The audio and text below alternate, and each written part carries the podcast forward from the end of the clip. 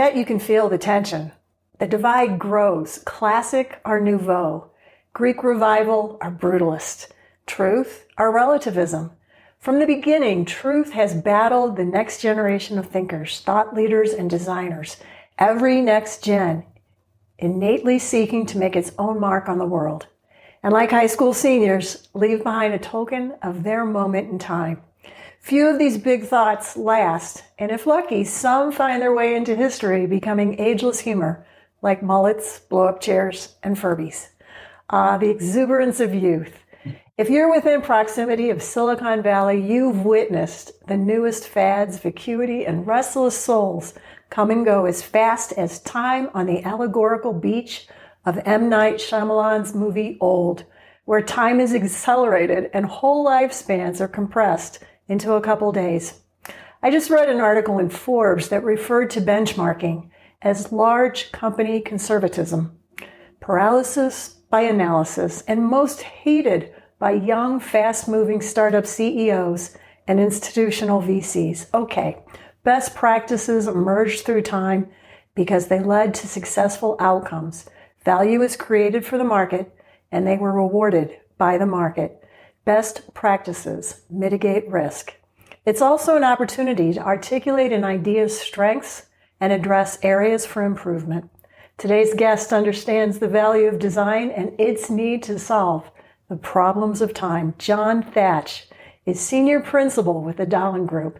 Now an international firm, Dahlin began in the San Francisco Bay Area, East Bay to be precise, in 1976 with a number of notable projects with which I am greatly familiar. Roundhill, Blackhawk, Baring. John, it is great to have you on the show. Well, thank you for having me. I'm really appreciative of uh, being here and being able to talk to you about things and look forward to your questions and, and proceeding with our conversation.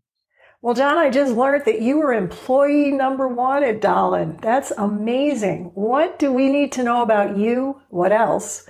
And the Dahlin Group?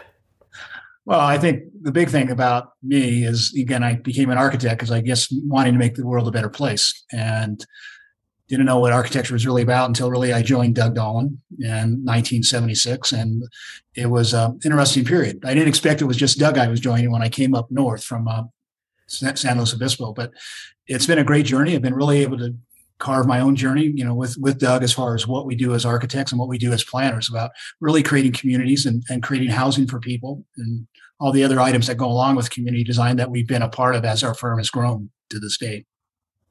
Dahlin is committed to sustainability and you ascribe to the LEED standard. Some studies show mixed results on LEED and realized energy efficiency. What's the design secret in ensuring that LEED features reduce energy use?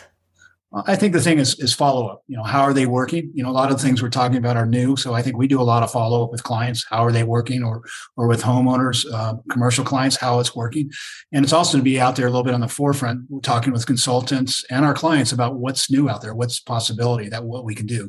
So I think part of it is evaluation of new of, of, the past, but also evaluation what's possible in the future. Because it's it's a big item as far as what we're going to do as far as energy is as our needs continue to grow, our population grows. So it, it's something just to take a look at, be, be, you know, reevaluate and also look to the future at the same time. Sounds like benchmarking. I, I, think it's a little bit of that as far as just looking at things and um, being aware of things. I think being an architect or being a designer, a big thing is just being aware of your environment, not just what you do from a day-to-day basis, what other people are doing, uh, not only you know, like said, regionally but nationally. But you mentioned we're an international firm. Well, I, I think it, you talk about benchmarking. I think it is. I think it's knowing what the base is and knowing, you know, evaluating what's been done before. But it's also again looking out there, what's new, what's what's regionally, nationally, and like I said, a big thing for our firm, like you mentioned earlier, that we're do international work, and that's really opened a lot of doors for us about looking at things, evaluating things. And I think as designers, I think we're always, you know, looking out there as far as what's new, what's possible, but also a big part of that is valuation, you know, at the beginning and then afterwards. Are you aware of any developments underway to make LEED more predictive of real world results? Uh, I'm not say Pacific ones, but I think most are. I think most of our developer clients are looking after the fact because part of it is, you know, LEEDs does cost money. Looking at different avenues, what it does, and they want to have a valuation of what they're doing, and also again their projects, how they're talking to people about it. They want to you know, be able to say this has a benefit for you. What we're doing has a benefit. So I think most developers are looking at that. It's a cost, and we also how we want to market it. We need to say prove it and look at it. So most of our clients who are working with us are looking at that as far as whether it's an individual custom home or whether it's a you know new community. You're active in NAHB. They promote the National Green Building Standard as a LEED alternative, at least for residential. Do you ever certify buildings in NGBS? Yes, we do a lot of that with our, our, clients. You know, a lot of our clients prefer that. It's not as cumbersome. A big thing about LEED is is all uh, the certification you have to do, the cost just to get certified.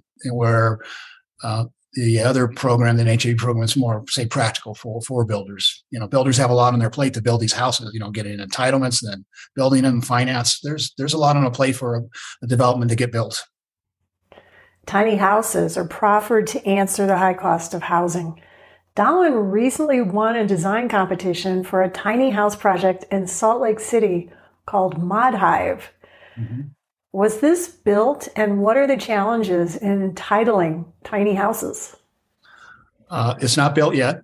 Uh, we sort of it was a, just an open competition. We picked a site that was next to the transit site. Uh, we picked our own site in Salt Lake City about where to do this, and we thought would be appropriate. You know, near transit. You know, looking at you know, econ, econ, e- economic levels that the residents would have. That'd be good to have transit, public transit close to them. Uh, as far as what we're doing elsewhere, we're doing a lot of tiny homes, and they've been in conjunction with uh, uh, some church. Uh, we have First Presbyterian Church in the Bay Area in Castro Valley, to be specific. Uh, Pastor Jake, who's been great, he's looking at working with other churches at parking lots and developing tiny homes in those areas, and really working, uh, which I think is great, with the you know parking lots for religious organizations that can also give services to for the people in the tiny homes, really get people back on their feet and it's it's been very rewarding. It has had challenges because it is something different as far as you're trying to do something mobile, but it's still fixed with with bathrooms and kitchens. Uh, but we're getting through that with a lot of communities, and the more we do, I think the easier it'll be elsewhere we do. But we're also uh, looking at whole communities uh, with Pastor Jake, uh, which I can't talk about yet, but uh, about how we can do whole communities like what you see, like like Mod, and what we can do in the future. That's exciting. I want to hear more about that. Hopefully, we can have you back. Well, thank you. I, I, think it's a, it's a great avenue. It's something that's very again, like I said, how we make this place a better you know better world. You know, how do we house people? And there's a lot of people who really need some help and really helping hand as far as get them really started and help in their futures. So, do we have more tiny houses in our future, or is this just a moment in time? Yes, I think it's. I think there's definitely a future for tiny homes. How it goes, I mean, our population continues to grow. You know, we're we're running out of land in certain areas, you know, where people want to live. And how do we provide, you know, it's a little bit of a kickstart for people as far as housing.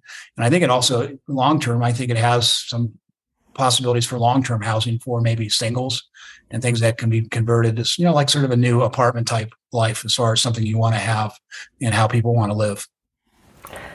I understand that you also have a special interest in senior housing, John. That is a broad field. How are senior living designs changing, particularly post COVID? Uh, I think they're changing and trying to make them more healthier. Uh, a lot of things we're looking at how does a home work you know for say people who still have homes how does it you know entryway areas that maybe can be a little cleaner that's transition areas getting into the house uh, how we maybe look at bathrooms a little differently also i think a, a, big thing is getting more engaged is universal design. You know how we how people can age in place. Uh, I'm sort of going through that with my dad. He's living, he's been living in a two story house, and at 92 he finally moved downstairs. You know, not upstairs, and how it's been interesting for me to go through that with him of making his house you know work for him now now he just turned 94 this week how how that can work for him. So i personally have involvement. I know people want to live in their houses and then maybe how we design new homes or how do we do retrofits how we make that you know a long term they can you know live in the house and i should say you know how they can live in the house and make it you know very fruitful for them. Well happy birthday to mr thatch yes, and and I think the other thing is again just looking at different types of housing, whether you know how we um, you know affordable senior. I mean, there's a lot of people out there. We're doing a lot of work that's on the affordable side, and we're also doing the high end and, and sort of the middle. But how I think universal design and how we create houses that are you know going to be very rewarding for people you know as they get older. We have a long way to go on the senior housing. Yes, there's there's again like the affordable side. It's there's a lot of needs you know on all types of age brackets. Great show, John. You learn something new every day. Thanks for coming on. Well, thank you. I'm very appreciative of being allowing me to be participate. So thanks. Time will tell. That's a hard fact. Design and economies and trends remain in the internal battle for relevance and value. And this may be one of the most fascinating times of all. Thank you for joining us today. We hope you enjoyed the show. My editor in chief, Michael Rudy, and I are in the process of writing a book on the pillars of the industry. Those builders, developers, and operators who, through time, have made a genuine and valuable mark on the industry and multifamily housing. The working title, most appropriately, is Grit. Makes sense to me. If you know of someone and we're looking for those with a serious track record, the battle born, please reach out as we work to capture the successes and the lessons and the strategies that have made our nation's multi housing great. Until then, see you on our next episode of NAHB Power Hitters.